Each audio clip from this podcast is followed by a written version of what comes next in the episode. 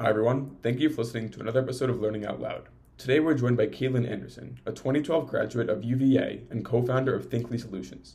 Thinkly Solutions is focused on reducing wasted time spent in meetings through interactive workshops and meeting optimization strategies. These strategies are born out of Caitlin's time spent working for large corporations such as Uber and IBM. We spoke with Caitlin about the genesis of her idea, challenges she faces as a co founder with no employees, and how her time abroad in China impacted the way she looks at business. Enjoy. Just to start off, something that we've been asking most of the guests is if you can give us a two or five minute overview about um, kind of your background coming out of Virginia and then how you ended up where you are today.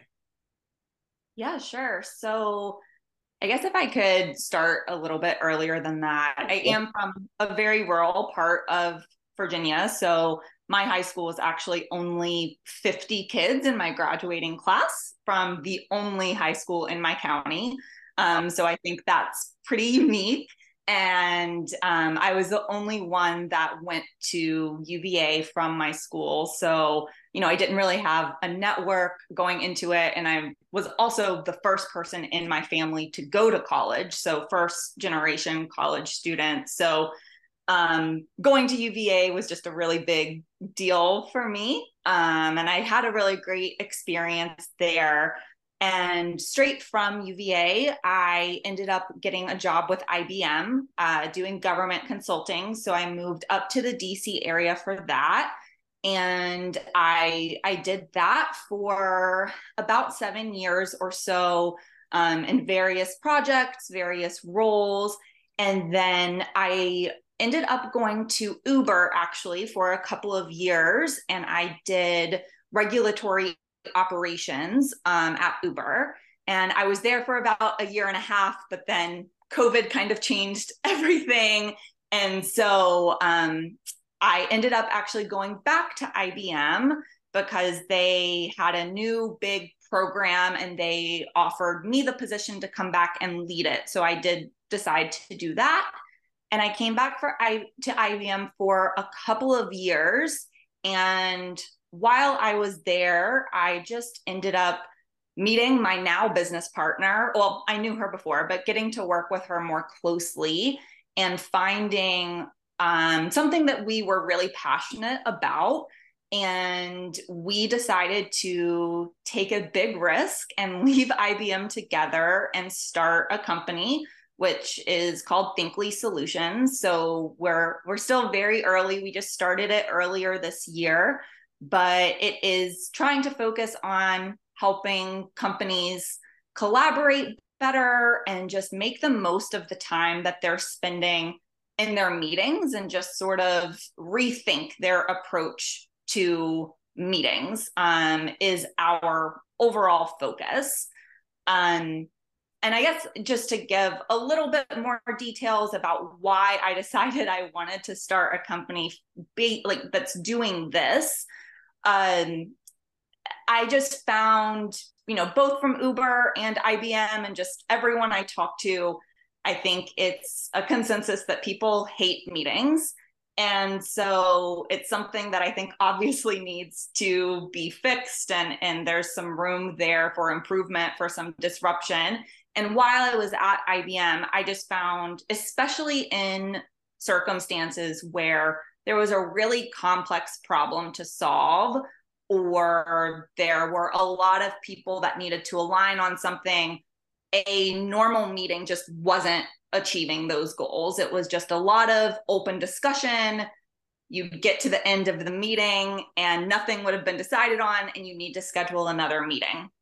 And so my now business partner and I started designing and facilitating more like interactive workshop style meetings. So using online whiteboard tools um, to do different ways of brainstorming and just making it so that you always ended with actionable um, takeaway items. And so we just really, really enjoyed those kinds of workshops so we wanted to try to bring that to more companies, more teams. And we broadened it even more now. And we're trying to offer just like overall meeting revamp, meeting audit, meeting culture evaluation type services.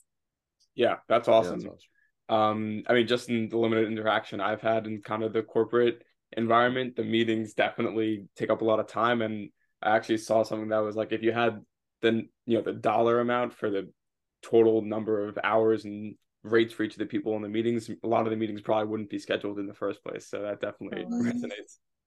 Yes, there's there's so many statistics out there about the cost of bad meetings, the cost of unproductive meetings. You can put the dollar value on them like you're talking about, but I think there's also a cost that can be overlooked just on employee like burnout, employee morale, um, and just it, it does end up impacting work life balance too, right? Because if you're spending so much of your day in meetings, well, when are you actually going to do your work? Like, when are you going to do the things that you need to do to to move things along? Um, so so yeah, a, a, huge cost to unproductive meetings, and I think it fits in well with what you're trying to do with this podcast because at least when I was at UVA um, and in my early stages of career, it, there wasn't really a focus on how do you have effective, productive meetings. Mm-hmm. And so I think it's something that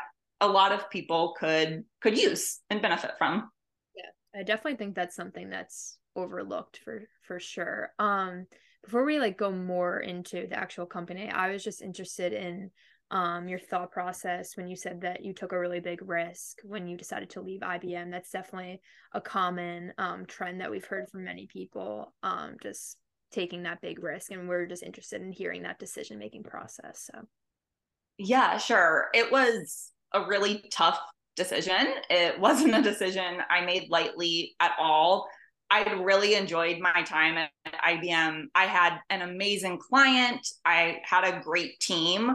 And so as I was considering leaving, I've had many times where I was like, wait, am I am I crazy for leaving this kind of situation? But ultimately, I'm just someone who is always looking for the next thing to learn, the next challenge to face. And then, as I said, I had found something that I really enjoyed doing. And I think it's something where I would be able to come in, help a company with their meeting culture, give them a solution, give them things to do, and then I can I can move on to the next thing. And that's sort of an exciting environment and something I wanted to try to make the role for myself to be. Um, and so and it's it's kind of funny though because I was never really someone who ever thought about starting my own company. Um, but I just I, I I found this thing that I thought could be a good idea, and I just I couldn't stop thinking about it basically, and couldn't stop thinking about you know it, even if it doesn't work out, I felt like I needed to try it, and so I had a really strong support system you know my family um, and it was just a good time in my life to take this kind of risk. So i weighed a lot of those things just about what I was passionate passionate about, what I wanted to do in a dream sort of role for myself, but also, you know, making sure it was the right thing for my family and, and the people around me. Yeah, that makes a lot of sense. And that's also definitely been a common theme as well that um a lot of times people aren't necessarily looking for a problem, but instead it kind of just comes to them and the idea comes to them. Um, we've definitely seen that with a lot of the people that we've been talking to. So it's good to hear again. Yes. Were you working on the idea while you were still working at IBM, or did you like quit and then just, you know, start it? Um, so my business partner and I built out, I mean, a very basic business plan on what we thought we wanted to offer. That's changed a lot since we originally were doing that, but we were doing that on our own time while we were still at IBM. I did have some conversations, sort of like informational interviews with different contacts, just trying to get a feel for hey, do you think that this is a need do you see this do you see companies wanting to buy this type of service so did like a little bit of market research um, but in terms of actually getting the business set up, doing the paperwork, making the website, really starting to market ourselves. We didn't do that until we had fully left IBM. Um, and so I mean that's that's been hard too because we started it knowing for the first few months we aren't going to have any income because we we didn't leave our jobs with anything in hand. So it was it was definitely a risk, but here's to hoping it pays off. you think that risk motivates you? Like, are you that type of person that you gonna you have nowhere to turn but just to make this work? Yeah, it, it's something I've actually been thinking about a lot lately. Um, and it, it definitely does drive me, but I'm just someone who I've always kind of been that perfectionist, like super planner. And so I do have a little bit of that fear of failure. And so while I keep telling myself, you know, hey, if this doesn't work out, that's totally fine. I'll I'll get another job. I'll go back to a regular corporate life and it'll be fine. But then there's that other part of me that like just doesn't want to fail. Um, so that's a big driver for me. Yeah, definitely. So we were talking about how we've heard a lot from different guests in the past about how you should start with the problem and then find the solution based on that. And that's kind of what Marlee was talking about before. So the nature of the problem of number of meetings and ineffective meetings was that a similar problem or a similar way that that was going that was happening at Uber and at IBM or were those two different ways that meetings were kind of being misused? Yeah. Um it's it's actually interesting that you say that though because I I do think that when we first decided to leave and start this business we were doing it based on a solution and not digging deeper to the actual problem. So we were offering a solution of workshops or working sessions um, because that was something we had done at IBM to solve a problem of a never ending cycle of meetings about the same problem where you just weren't getting anywhere. You were you were spinning your wheels you were stuck. So we had come up with that solution. But I think what we've realized now is it's hard to sell to people by just saying like, "Hey, we offer this these workshops, this solution." And they're like, "Okay, but like what's what's my problem?" Like because you know, you a, a workshop works if you have a very specific thing, but when you're just trying to contact people out of the blue like you aren't able to say hey i i know you probably have this problem um, and so that is one reason why we've broadened our offerings to be like hey we know the problem is that people are spending too much time in meetings that aren't productive and we have a lot of data about that. So what can we do to help?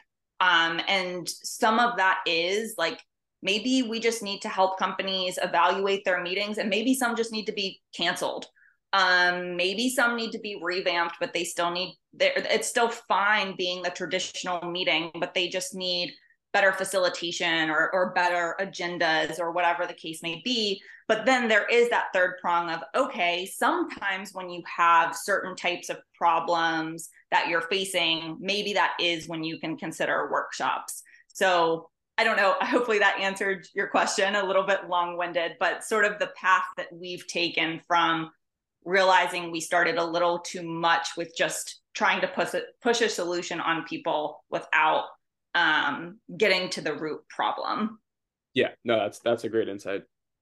So I know that the company is very new. You mentioned that in the beginning. So what does the solution actually look like right now? Um, like how are you guys helping the meetings right now? Yeah, so so right now we um are in the process of of getting our first contract. I don't want to give too much away, but very excited about it and it is someone who just already recognizes the value of workshops themselves. Um, so bringing us in to facilitate certain types of workshops for a project.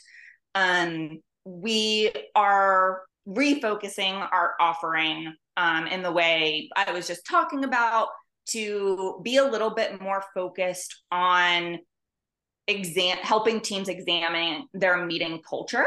And that still might look like a workshop format where we come in we design some activities to say what is going well with the meetings you currently have on your calendar? What's not going so well? Um, you know how much time are people in meetings? Um, do you feel like you have time to do your work? And sort of getting that feedback from teams and helping them establish their meeting norms.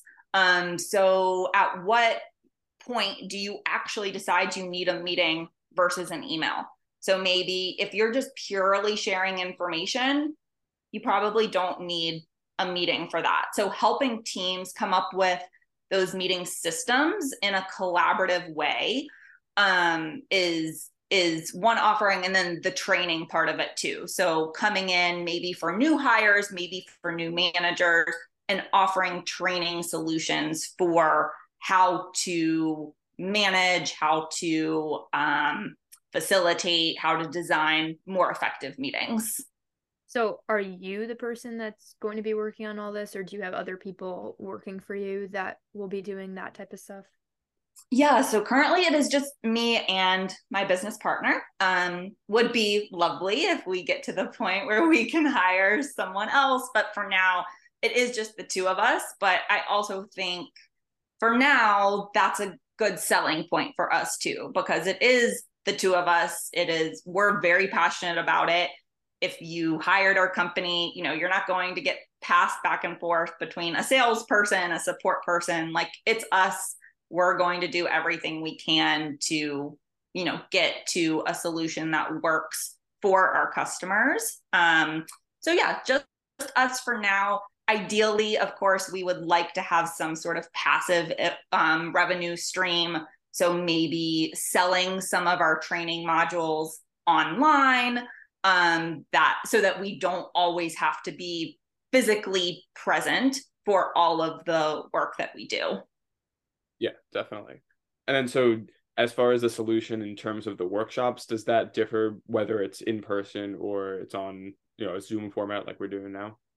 Yeah, so we can facilitate all of our workshops remotely because we do use online whiteboard tools. So, like Miro, like Mural, um, and with so many companies being hybrid or remote, um, I think that's a really good solution. And something that we say is that this actually helps with the level of engagement because a lot of meetings, it's the loudest person on the call or the loudest person in the room that is sharing all of their ideas and maybe other people don't feel as comfortable speaking up.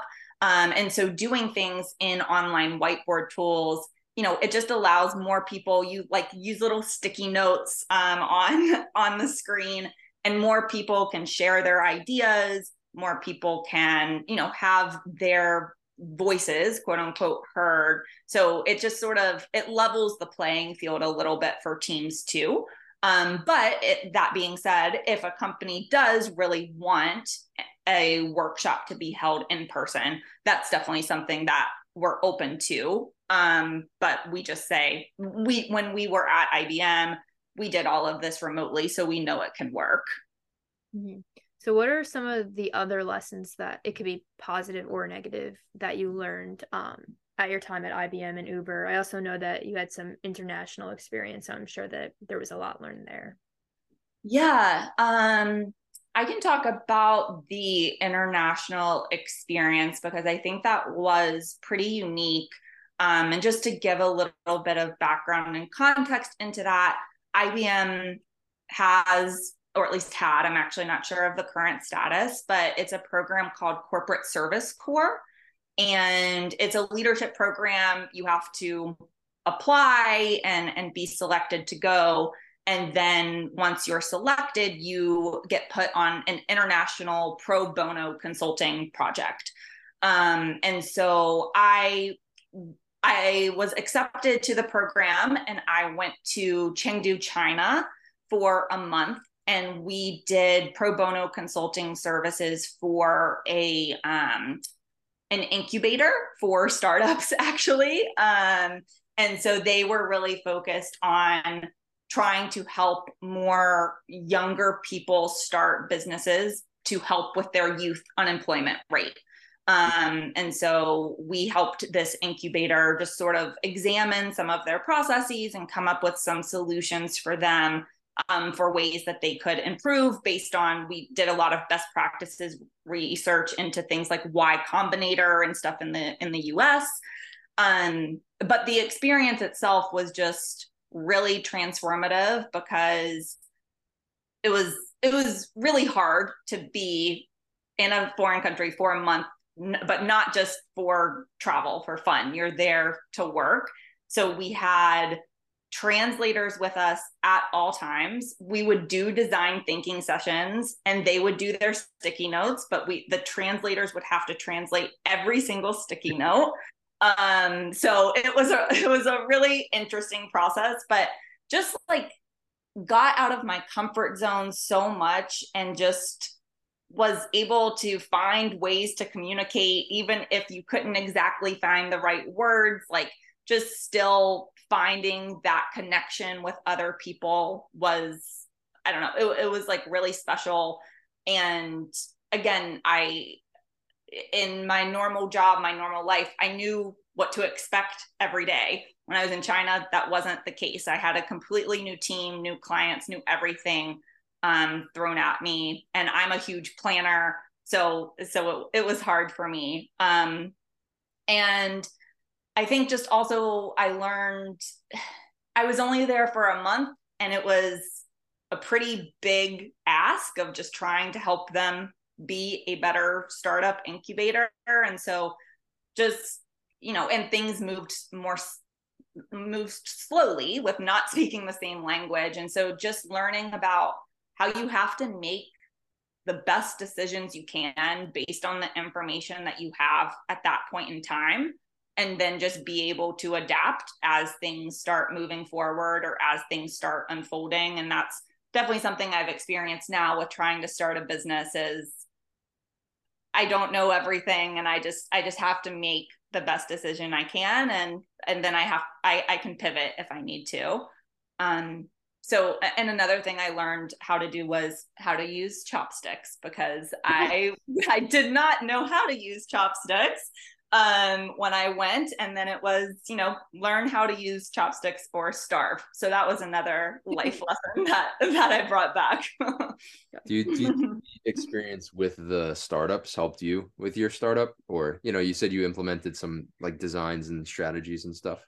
Um I, honestly probably not that much because it was more from the perspective of like I don't know what this company was doing to support startups and like how they could get them funding and at what point did they graduate the startup incubator and so it, it was a different lens and I haven't found any of those specific things super applicable, but also some of our recommendations were pretty basic things to them. Um, I mean, at least to like a project manager like myself, basic, like things like using Trello or some sort of project tracking tool to keep track of things. Um, so it's just things like that that you may take for granted that everyone knows, but they don't. So it was some of that kind of stuff too. Interesting. Yeah. So how long ago did you start uh Thinkly Solutions at this point? It was like I filed the official paperwork in January this year. Um, I think we officially like launched our first version of our website in maybe February or March. Um, and yeah, took some time to reevaluate our offerings. We've continued to do a lot of informational interviews over these past few months, which is how we realized, like, oh, we maybe need to pivot from saying we're purely workshop designers and facilitators. Um, so it feels like it's been a long time, but also a very short time at the same time. Can you talk a little bit more about that experience of doing informational interviews to kind of gather the data yourself? Um, that's another thing that we've definitely heard that it's obviously super beneficial to talk to the people that would be using what you're creating and sometimes you realize that your initial solution um, isn't exactly what your audience wants so i think that that'd be good to hear yeah um so i've done informational interviews with a wide range of people i mean i ask my husband on like a daily basis questions but also um, colleagues who are at other consulting companies or not consulting companies, um, former friends from IBM and Uber. I've also done cold reach outs on LinkedIn and just said, like, hey, any chance you'd be willing to talk to me about your meeting culture or your pain points when it comes to collaboration? And people have very graciously offered their time to me, which has been amazing. Um, because I do need to make sure I'm not only thinking about things that I personally experienced at IBM or Uber, but what is it like in other companies too? And and what are those common pain points? So you know i have a list of questions but i really just end up going where the conversation goes. Usually start by asking something about just tell me about the meeting culture at your company. Um, and then just kind of going from there hearing from people about i talked to one person who um, told me that his company had implemented like five different types of meeting structures um, and they had tried one and then they realized oh you know this isn't working let's try this different structure so that was cool to me because I honestly hadn't really heard about anyone formally even implementing meeting structures. Um, but then also that he was willing to throw it out and try something new when that wasn't working. Um, so I've heard about people that have meeting structures, people that just feel like their meetings are all over the place. Um, and then just uh, like also reading a lot of articles, books, listening to podcasts, and just taking all of that in and figuring out, okay, what could I do that could broadly solve these pain points and, and what are the common ones? Gotcha. So um, I'm curious just from the team stru- structure perspective, how do you delegate tasks between yourself and your co-founder? And do you guys have similar skill sets and backgrounds going in, or do you each have a kind of niche that you try and stick to? Yeah, um, we actually use Trello. So huge, huge shout out to Trello. We have a Trello board with our backlog, our to-do list, what's in progress, and what we've finished. So we typically meet um, every few days or so just to reevaluate. Um, okay, is this still a priority? Do we need to move this back? Um, and like assigning who is going to take responsibility for certain things right now, since we are still so early, we're both trying to learn everything about all aspects of the business since it is just the two of us. But I think at some point there probably will be that more natural split of starting to take ownership for certain things, like more administrative things or more business development things. But right now we're kind of both doing a little bit of of everything just so we can learn.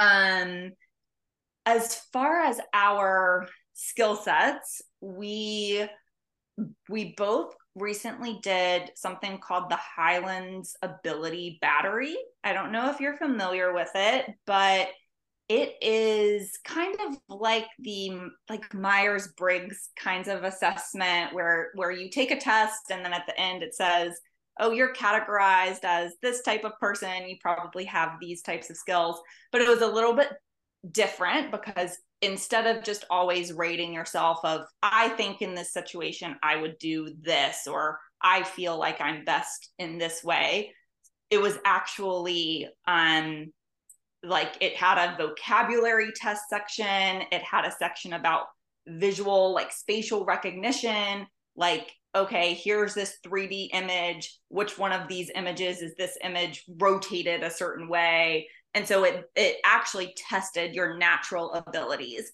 So my business partner and I both took that and then we had a coach walk us through the results and compare them. And so from that, it was really interesting to see it laid out. It, it, it, was things that we'd already noticed about ourselves and about our differences and about our similarities. But then this test clearly said, like, this is maybe why things are this way. So just one example is I my results came back that I'm a specialist versus hers came back that she's a strong generalist. So that like for me means I don't want to put myself in any situation where I don't feel like I'm an expert. So I feel like I need to do so much research. I need to learn as much as I can about anything before I put myself in a situation of advising someone else on what to do or speaking about that topic. Whereas my partner, who's more of a generalist, has more of the like, oh, like I have a lot of general skills. So I think I could figure it out. Like if if someone asked me to do this thing, I could figure it out. And she feels comfortable and I don't feel comfortable in that. So um, you know, that's played out a little bit in the kinds of things we want to offer for our business because I think she's okay going a little more broad while I want to be a little bit more specialized. Um, so there's there's interesting things like that where we do differ, but then other things where we're similar. Um, one thing, I guess, a learning moment for both of us is neither of us enjoy sales, which is not good when you're starting a business and not something I fully thought through of having to talk to people I don't know and try to convince them why I am so great and why they should hire me. So that's something we're both learning. yeah. oh, you no, sorry. Was, that's a very interesting way to kind of systematize that yeah. process rather than it just kind of unfolding on its own. Yeah, that's what I was going to ask. How did you get the idea to do that? Have you seen somebody else do it like that, or you just thought of that yourself? No, it's so where we are right now, we're so open to talking to everyone and anyone, right? Like we are just trying to learn as much as we can from people, make as many connections as you can because you never know what's going to lead to something else. So my partner's neighbor is actually a coach for this assessment. And so she offered to um, my business partner to give us a couple of her codes and then to coach us through it. And we just said, sure, why not? And so we did it. Um, but it has ended up being very helpful because I think there are some times where maybe we're like, wait, why, why do you want to do it that way? And we're able to think back to like, oh, I remember it's because they're this type of person and this is just how they see things and this is just how they solve problems. So it's helpful. Yeah. Um, so I would recommend it to to other people in working situations, teams, just to get a better understanding of how people see things differently than you do. Yeah, I think that makes a lot of sense for sure. And there's definitely like a lot of benefits. Like you were just saying, the one thing that I keep thinking about though is like if I defined my or like if I knew that something defined me as like a specialist, then I like might kind of like trap myself into that one role and like not be willing to say oh well now i actually maybe i've grown and like now i'm a generalist but i feel like you could always like retake the test or whatever a few months later or a year later and see how you've changed. Maybe that would be helpful. Yeah but i guess i would actually argue the opposite just from my experience with it um because it came back that i'm a specialist and it gave me the description of what that means I'm better able to recognize when I am exhibiting those types of behaviors and when I am limiting myself. And so I it sort of actually enabled me to coach myself out of those situations and be more open to other things because I catch myself falling in the specialist trap and yeah, being able to recognize it helps me sort of push against it sometimes when it makes sense. Hmm, I like that, that a lot. Sense. Yeah. yeah. Like so I'm curious, like, so how you guys, you know, being you said that sales maybe isn't your uh favorite, the both of you, like how are you guys working on tackling that that issue? Yes, we are joining some networking groups. Um, so we've been going to a few in, in the DC area that have been really great um, as a new way to meet people who are in similar types of fields. So, you know, a lot of design thinking type of things or just more strategy innovation type of consultants. So, going to those, just always asking people, like, hey, would you be interested in setting up a coffee chat and getting to know each other better? Um, that's sort of more of the informal ways. We've done some cold reach outs on LinkedIn. Uh, and but we have been relying on our network a lot too of reaching out to them explaining what we do asking them to keep us in mind. We you know sending people our website sending our one pager and it's really really uncomfortable. And but it's just something we kind of have to encourage each other. Like i'll hit a moment where I just I'm like I don't want to send this email to this person. It just feels too weird and my business partner will coach me through it and get me to hit send and I'll do the same for her in situations. So just recognizing that it's not something that either of us are comfortable with, but it's something we have to do if we want this to work. Um and doing as much as we can to put ourselves in situations where it does feel more comfortable and then pushing ourselves through the more the, the tougher ones. Well if you'd like to share any of the materials with us we'd be happy yeah to, i was thinking. yeah. Thanks. Definitely. And so, I, and I, I have found and and people have told me this um the sales cycle is quite long especially when you're not selling a product that someone can just easily buy. You're, you're selling a service you're selling a project you're selling your, yourself. And so i have seen over the past few months people that i've told about my company that at the time were like oh yeah that's cool. Wish you the best.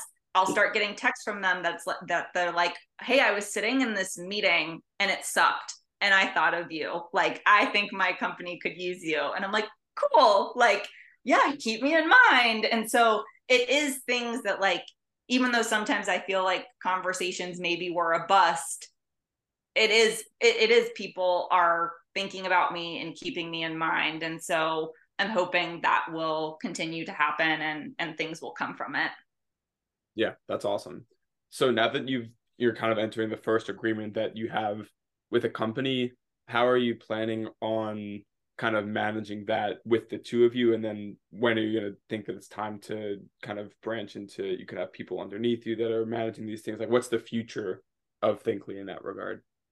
Yeah um it's it's a good question. Um the, this contract is pretty small which is good and bad right? It's small from you know revenue perspective but also small and is good for us right now because we can keep doing our reach out our marketing um, can keep trying to figure out what other companies we can get in with.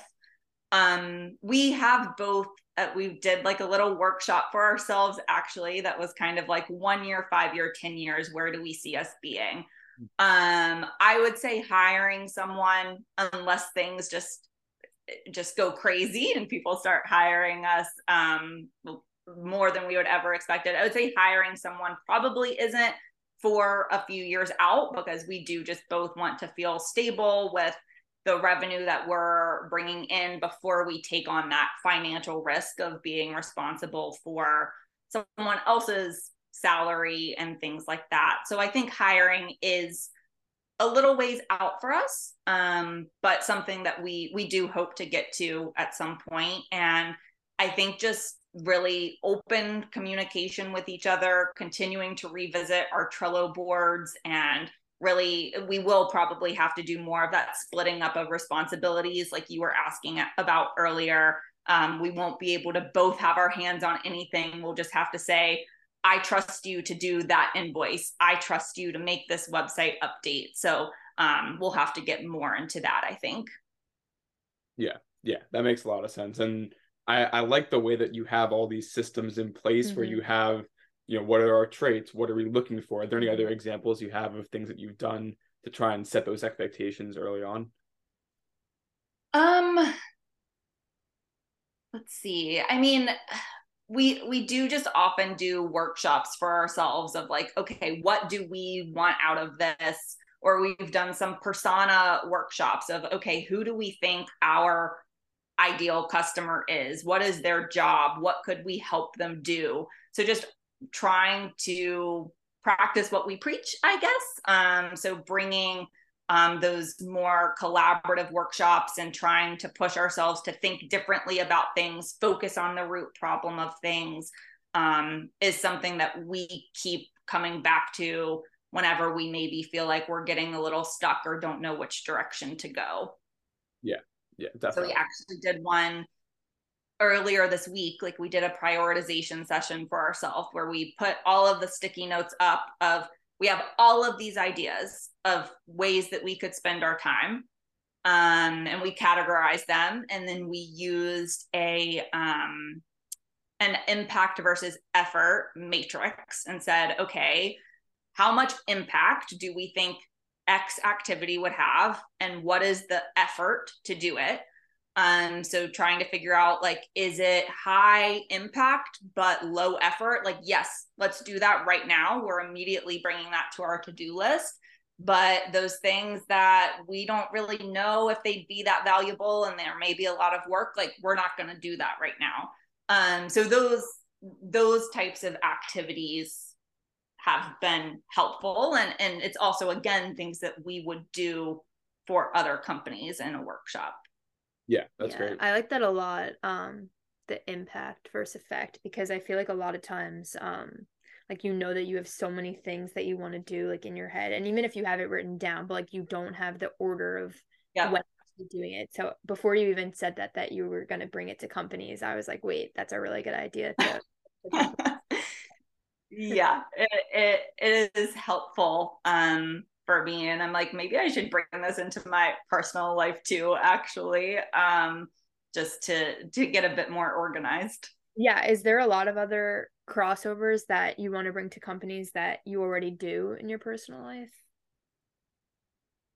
Um, let's see the prioritization one is a big one i i would just say like the focusing on who is the actual user that you're solving for and like what is the actual problem um again i talked through how that's something we went through right where we realized like hey we need to we need to come back to what the actual problem is and and who's experiencing that and I think that's something I saw at other companies. And I did workshops like this too, where people just jump right to a solution. Um, but if you take a few steps back and you think about like, what are you actually fixing and who is it for? Um, you know, you you're less likely to spend time and money developing something that will ultimately fail because you didn't think about the people who are actually going to use it. Hmm. Yeah.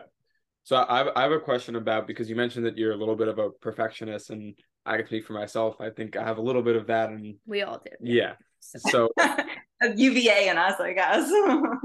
yeah.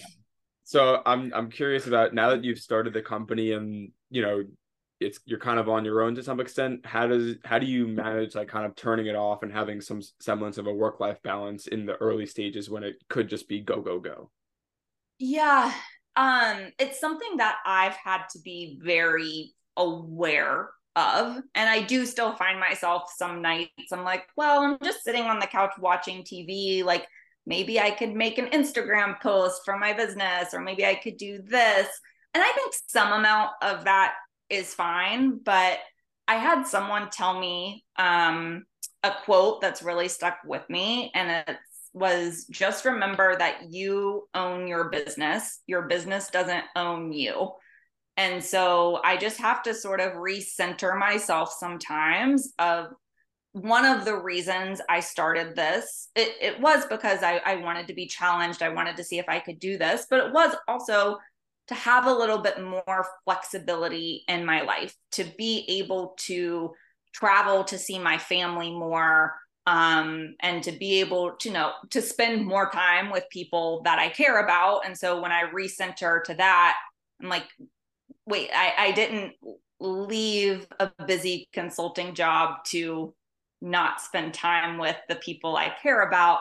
That just sort of helps ground me, I guess, and and bring me back from like because otherwise I could research things and I could do things nonstop. yeah, definitely. I mean that that definitely resonates with us. So appreciate you sharing that. Yeah, I like that a lot for sure. Yeah. Okay, so towards the end of the podcast, we have a, a set of questions that we like to ask each guest and try and collect those data points on their answers. Um, so one of them, I think we've gone into it a little bit throughout, but if there are any particular pain points that you have in the early stages of founding a company, we'd love to hear about that and kind of better understand that process. Yeah, a really big pain point for me is just that I didn't feel like there's clear guidance anywhere when it comes to how to set up an LLC or should you be choosing an LLC or what type of company? And where should you register your company? And what kind of taxes will you be expected to pay? So we had a lot of time at the beginning where we would hear oh you need to meet with an accountant. So you make sure you're setting that stuff up right. So we meet with an accountant and then the accountant would say you need to meet with a lawyer to tell you the like the best way to do it. And so it just I, I, think that's like one of the biggest frustrations for me is that it just doesn't feel like there's clear guidance. And going back to someone who's a perfectionist i felt really nervous that i was going to choose the wrong way to set something up. Um, and so that was just a big pain point for me of not knowing the right way to go about doing things. And i'm sure i'll keep encountering a lot of hurdles like that but just just i felt like there's not a lot of clear guidance for small businesses. And it, i i would like to see there be some there be more for that because I think small businesses are really important. So I would like people to feel more supported. I'm honestly surprised that no one else has mentioned that before, but it's definitely a really good point. And I think that really the only support that you have is talking to other people who have been in um, similar shoes. So yeah, which I I've done a lot of asking other people what they've done. and one of my friends told me she was like you just again you just have to make the best decisions you can with the information you have. And she was like chances are the irs isn't going to come and put you in jail so just do your best. Definitely. Yeah i mean just the uh the knowledge that the information is out there but that there's so much of it and you're not sure where to go that can definitely be frustrating so yeah. Yeah i'm not sure which sources to trust um and you know things are being updated all the time new laws so it's it's hard to keep up with. Yeah yeah. So okay so then we also wanted to hear about how how you define success and then how you interact with that definition. You know, it seems like you're someone who kind of has what their priorities and what they think of the world in a certain way so how do you interact with that on a daily basis? Yeah i think it's a really hard question um i think there's for me like a few different levels of success. So, like, there's a personal level of success for me, which is spending time with the people I care about and being able to help them when they need help and being able to do things that I think make the world a better place. So volunteering or or whatever that may be. Um, and and just doing things that I enjoy. And of course in, or- in order to be able to do those things you need you need income. So um so you know being able to provide for myself so i can do those sorts of things um which right now for me is thinkly solutions. And so success for me for thinkly looks like being able to provide for myself enough that I can do the other things in my life that are important to me. Um, and I do want to feel challenged and I do want to help other companies. I am passionate about that. That does bring me joy. But at the end of the day, I'm not trying to have Thinkly Solutions become this huge company with thousands of employees. That's not ultimately my goal or what I would define as success, if that makes sense. Thanks for listening to this episode of Learning Out Loud. If you found anything useful, please share with a friend to help us grow. We'd also appreciate it if you could rate us five stars on Spotify, Apple Podcasts, or wherever you get your podcasts. We'll catch you next week with a new episode.